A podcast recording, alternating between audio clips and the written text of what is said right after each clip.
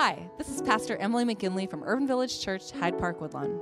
If you've been to UVC, you'll know that we seek to be three things bold, inclusive, and relevant. We know that there are countless folks across the country and out there in podcast land like yourself, seeking a message that will bring insight, hope, encouragement, and joy as we do this thing called faith. Please consider making a financial gift to help us with this work of inspiring, equipping, and sending out agents of gospel life and inclusive love. Just go to www.urbanvillagechurch.org forward slash give. Thanks for listening and God bless. Our passage today comes from Acts 9 1 through 22 from the Common English Bible. Meanwhile, Saul was still spewing out murderous threats against the Lord's disciples. He went to the high priest, seeking letters to the synagogues in Damascus. If he found persons who belonged to the way, whether men or women, these letters would authorize him to take them as prisoners to Jerusalem. During the journey, he, as he approached Damascus, suddenly a light from heaven encircled him. He fell to the ground and heard a voice asking him, Saul, Saul, why are you harassing me? Saul asked, Who are you, Lord?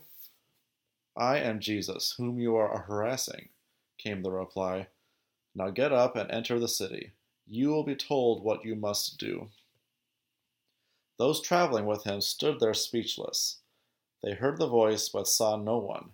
After they picked Saul up from the ground, he opened his eyes, but he couldn't see. So, that they, so they led him by the hand into Damascus.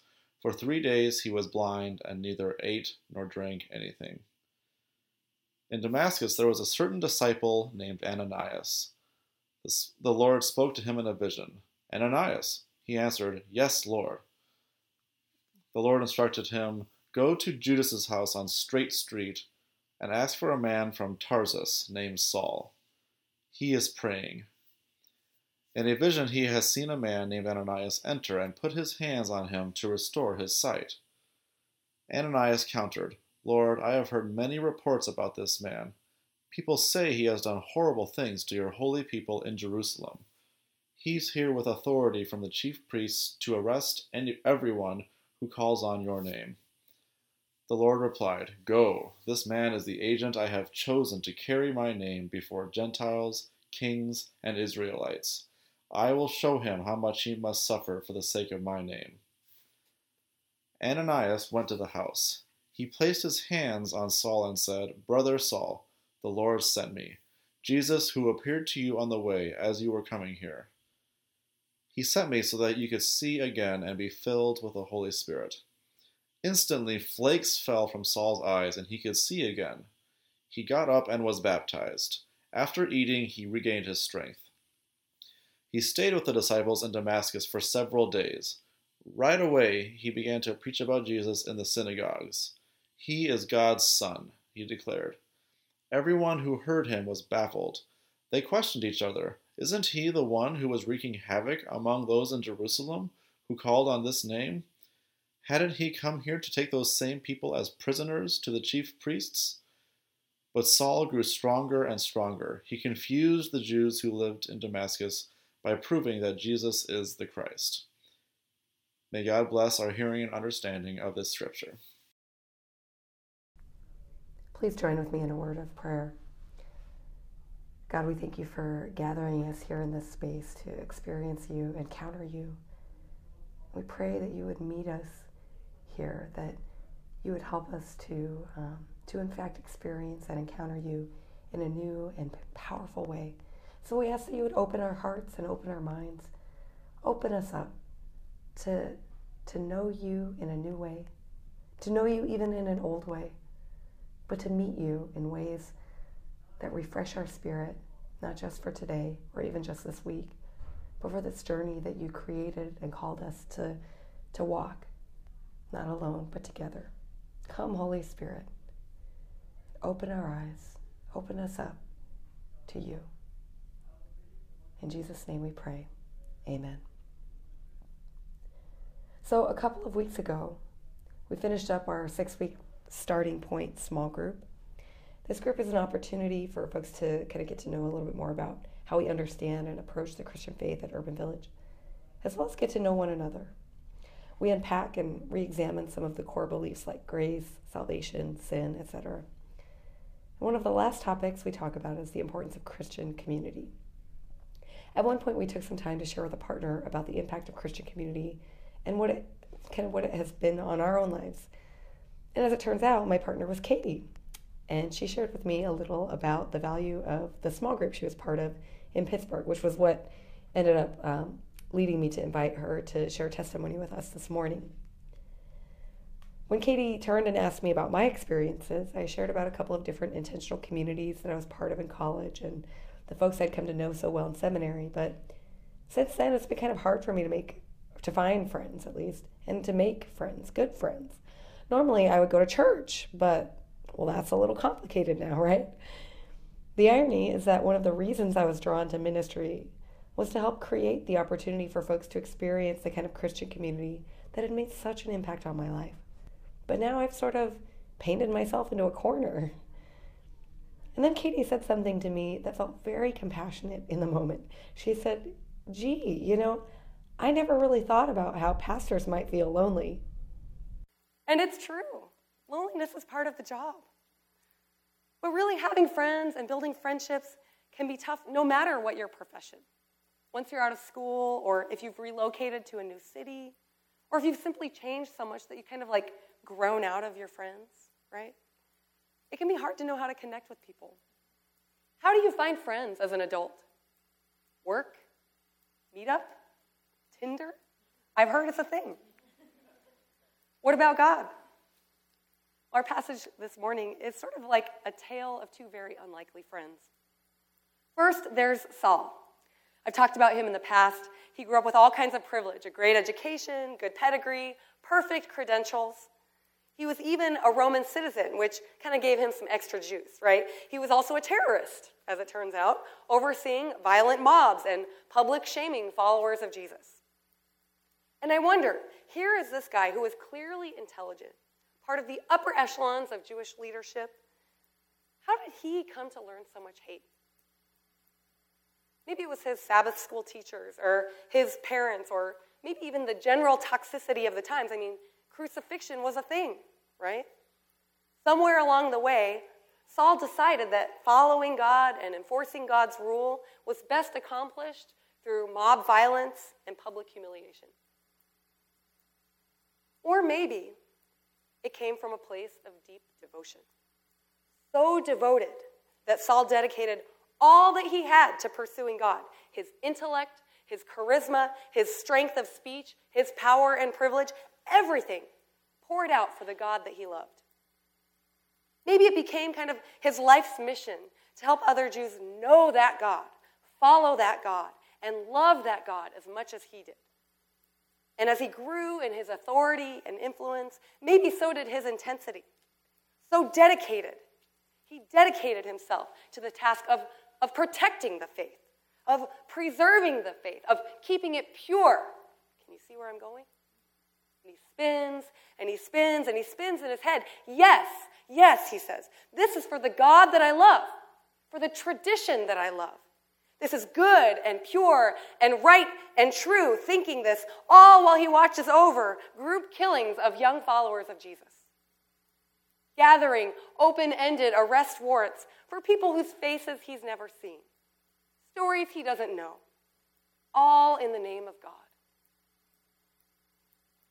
Somewhere along the way for Saul, hatred and violence became not only a way of life, it became a way of love. It became the way he loved his God. It had warped his mind and twisted his spirit. He was spinning and reeling and racing down that road to Damascus, bloodthirsty and confused, and so very, very sure of himself. He had gone in so deep that he couldn't find his way out. And God saw him unraveling, twisting, twisting the law, twisting his mind, making his faith an ugly and violent weapon. Something had to give. And so something gave. And God, the God he loves, the God he's been fighting for, the God he's been serving, his God, stops him in his bloodthirsty tracks and turns his mind inside out. or maybe right side in. Well, that's Saul. Meanwhile, there's Ananias, right? There isn't much um, that we know about him in this passage. and Ananias knew Saul by reputation and was not that excited about crossing paths with him. But we see that while his fear was real, his faith was even more real. So, in spite of his reservations, when God calls, Ananias goes. Later on, actually, um, in chapter 22, Saul recalls this encounter. He says, There was a certain man named Ananias. According to the standards of the law, he was a pious man who enjoyed the respect of all the Jews living there. He came and stood beside me. Brother Saul, he said, receive your sight, he said. Instantly, I regained my sight, and I could see, his, see him. And he said, and Ananias said, The God of our ancestors has selected you to know his will, to see the righteous one, and to hear his voice. You will be his witness to everyone concerning what you have seen and heard. What are you waiting for? Get up, be baptized, and wash away your sins as you call on his name. We learn a lot about Ananias from this short paragraph, from, from Saul's recalling this experience, right? We learn that he was a devoted follower of the way, and in spite of that, Ananias was still respected by all the Jews. So even though his beliefs had sort of diverged, right, he was still respected by other Jews. That says, I think, something about his character, about how he lived his faith.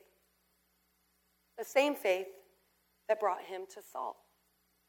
A faith that took shape in three very important ways in this conversation. The first is presence. It seems like a simple thing. He came and stood beside me. That's the way Saul put it. A quiet move to connect. No words, just presence. And then, but then, belonging. Ananias says, Brother Saul, receive your sight. So we knew that Ananias was apprehensive about meeting Saul, and yet, because God said go, Ananias goes, and not just going, but with love and with an expectation of relationship. Brother Saul are the first words out of his mouth. Because of the God they both know, even though Ananias is not sure how this is going to play out, Saul is brother. And finally, purpose. Saul has a purpose. And Ananias speaks that purpose, replacing this vision of hatred and pain with a new vision of sharing God's love in a different way, of taking that charisma, of taking that intellect, taking all those gifts of authority and leadership that Saul has, redirecting them, casting a new vision for who Saul can be. You know, you never hear Saul, who's later known as Paul, in case people are confused, you never hear him talk about his past, except to say that he was a Jew among Jews, highly regarded and well educated. But you never hear him, you never hear him talk about a community that nurtured him or cared for him. You never hear him even talk about his parents, right? No Sabbath school teachers who loved him, no community that cared for him. So, you know, these are Christian scriptures, right? So there's probably a little slant in the way the story's written. But here's the thing it seems like no one fought for Saul. No one said, Hey, Saul, are you okay? No one said, All right, okay, you changed your stance. It's kind of crazy. It feels a little flip floppy, but I still care about you. I still want you to be in my life. He never talks about any of that. They just cut him off. They just cut them off. Have you ever had that feeling? where you've tried and committed, and when push came to shove, no one fought for you? No one even seemed to miss you when you left. I know I have. The way it cuts your knees out from under you, takes your breath away, and just leaves you flat. Not as sharp as betrayal, just kind of a dull feeling, empty and alone. Saul was raised up, swept up in a bloodthirsty cause that was also, as it turns out, thirsty for his blood. It wanted to consume him from the inside out, or later on, after he uh, converted, from the outside in. That's what hatred does it kills the hated and the haters. Saul's God, our God, saved him, not just by taking him out of the mental fracture of hatred, but by placing him in loving, welcoming, restoring space of community. Saul was ultimately all alone until someone took the risk to come and stand beside him, until someone took the risk to step in and call him brother and speak possibility into his life. Have you ever risked reaching out to connect with someone? Sometimes it works, sometimes it doesn't. Have you ever, uh, has someone ever risked reaching out to connect with you? Sometimes it works, sometimes it doesn't. And it feels riskier as we get older, doesn't it? It gets harder once you're out of school, or if you've relocated to a new city, or you've grown out of your friends. It can be hard to know how to connect with people, really. I'm not talking about Facebook friends or Instagram followers. I'm talking about real friends. Friends who are present, right? Friends who help you feel like you belong. Friends who speak purpose into your life. Sometimes it feel like, feels like it would actually just be easier to stop trying so hard. Stop trying to reach out. Stop exposing yourself to getting, getting dismissed or ignored. And it doesn't help that our society is set up like that, right? To not try, to stay isolated, to back ourselves into corners of loneliness and find kind of um, uh, false ways to feel connected to people. But here's the thing loneliness is a problem, like really, a real problem. Studies are revealing that loneliness has become even almost a public health hazard. It's not only a mental health issue, as if that weren't enough, right? But it's actually a physiological issue. Studies have found that social isolation turns up the activity of genes that are responsible for inflammation and turns down the activity that produces antibodies to fight infection. It's physiological too. And on top of that, the sense of loneliness creates is not all that different from the feeling of hunger psychologically, and that puts your body into a feeling of threat. And that makes you act more negatively toward people, defensive, when you're, when you're feeling a threat, right? Which makes it all that harder to begin a new relationship. We need to be in relationships and we need to feel like we belong, but then we sort of sabotage it at the same time. You follow me? How do we get out of this cycle? How did Saul get out of it? How did he get himself out of that mental death spiral? God. maybe you're thinking, well, yeah, okay, if God strikes me blind on the road, well, maybe that'll get me out of the cycle, right? But listen, Saul, for better or worse, and mostly worse actually, was trying to live out his faith. He was hardcore. He was ride or die, right? He was pursuing God. He was doing it all wrong, but he was pursuing God. And this means that he was opening himself up to God's unexpected activity. Are you opening yourself? Are you positioning yourself for God's unexpected activity? Are you? If it was not about God, if it was actually about him, if all this was an ego trip, right? Saul would not have changed so quickly.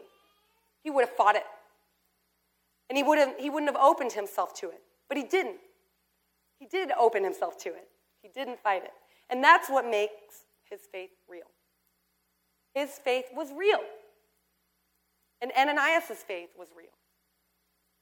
Who knows really fully what Ananias' story is? Maybe he had been through some stuff. And God knew that Ananias was the right one, the right one to walk with Saul, that he wouldn't be judgmental, that he was experienced enough in his own stuff, right, to hold the pain and the chaos of where Saul was and journey with him through it. We don't know the full story of Ananias, but what we do know is that Ananias also opened himself to God's unexpected, unpredictable work, and it changed the direction of Saul's life.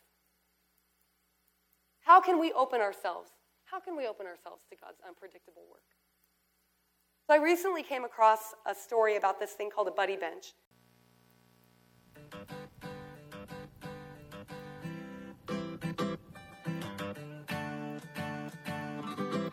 What's a buddy bench? It's where if you don't if you can't find your best friends and you don't know where to go play, um, you sit on a buddy bench and somebody will come find you and they'll include you in your game. So what did you think when you saw me here sitting by myself? What did you think? Um, come sit with you. You wanted to be my friend. Yes. Have you ever sat on the buddy bench waiting for somebody to play with you? Yes. And wh- and how long did it take before somebody came and asked you to play? Um, a minute. You can find friends easily um, when you're lonely and you have like you don't have anyone to play with at recess. Have you ever sat on the buddy bench waiting for someone to play? Yep. Since we've installed them, uh, before I've seen people uh, walking around by themselves, and then once we got these, I uh, seen a lot of people, a lot more people with uh, friends to play with. Everybody crowd in. You ready? Oh. So, a lot of buddies. this buddy bench, right? It's cute. I want you all to think of these seats in here as a buddy bench. Okay? This past week, I've had conversations with three different people who felt like they didn't fit in at UVC, that they didn't belong. A lot of people in this room are really struggling. I know a lot of people in this room are really struggling to keep their heads above water, struggling to believe that they matter in some way, that they're not alone. Look, we're all here seeking connection of some kind. The truth is, everyone is here. Everyone is here because they want to connect somehow. And maybe you're talking, thinking to yourself, Pastor Emily, you are a dirty, rotten liar, right? I'm here for the food. Or I'm just here for the music. Well, you know what? I don't believe you. You can get food at McDonald's and you can get music on iTunes. Okay? You are here to connect, whether you like it or not, whether you realize it or not. You are here to connect. We are here to connect. Okay? Okay? And that's good. That's right. Don't be embarrassed about it. That's healthy. But the only way it's going to happen is if we trust the God we know and reach out and take the risk to connect in real Christian ways. And that means real relationships. Relationships kind of like the one that Saul and Ananias had. Relationships that offer presence, that help you know you belong, that speak purpose. That means relationships where you are doing those things too, and others are doing them for you as well. It's reciprocal, get it? Those are Christian, that's the shape of a Christian relationship. Okay? This is not this is not a play. This is not a concert. This is a place for connection. Okay? We don't, you know, I'm tired of people coming in, and I'm talking about you, this is you, 10 minutes late, and leaving immediately after the service, and never talking to anyone. That's not church. That's a movie. That's a TED Talk. Okay? We're not here for TED Talks. I'm not that good. Those are Christ- we're here for Christian relationships. Okay? I have hundreds of Facebook friends. This is not a humble brag. I have hundreds of Facebook friends. I have hundreds of Twitter followers. But I only have a few real Christian friends. Okay? We need that. And we have a model of it right here in our scripture. Because Saul chose to risk, because Ananias chose to risk. They were both changed. They stepped out. They put, they put it on the line. And not only them, but the very shape of Christianity was changed. Without their trust and risk, the gospel of Jesus would not have spread the way that it did beyond that little corner of the world. Paul wrote, for the most part, and definitely influenced the rest of the New Testament. All because of two people who were willing to risk and trust stepping into a new relationship. Give it a try. The God who loves you and will never give up on you. The God who does not seek your demise. The God who seeks your fullness and flourishing, who created you not just to flourish in a bubble, but with other people, and that that flourishing depends on other people. That God wants you to be in relationships with people, real relationships. Take the risk and start a conversation with someone you don't know here. No one feels like they belong. That means everyone belongs. Okay? You all have something in common. You just never know what God might do. Let us pray. God, help us. Help us to have courage to connect. Help us to see not just the things that are on the outside, but to have your eyes, to see one another with what you see. People who want to connect, people who are flawed, who may hurt us, who we may hurt, but who want to love and want to know love in a deeper, more real, more Christian way. Help us to develop Christian relationships. God, because we know that if we can't do that here, where can we do it? Help us to see one another on the buddy bench. Help us to reach out, connect, to be present for one another, to speak your belonging, that they belong, that we belong, and to speak your purpose into one another's lives. We pray all of this in Jesus' name. Amen.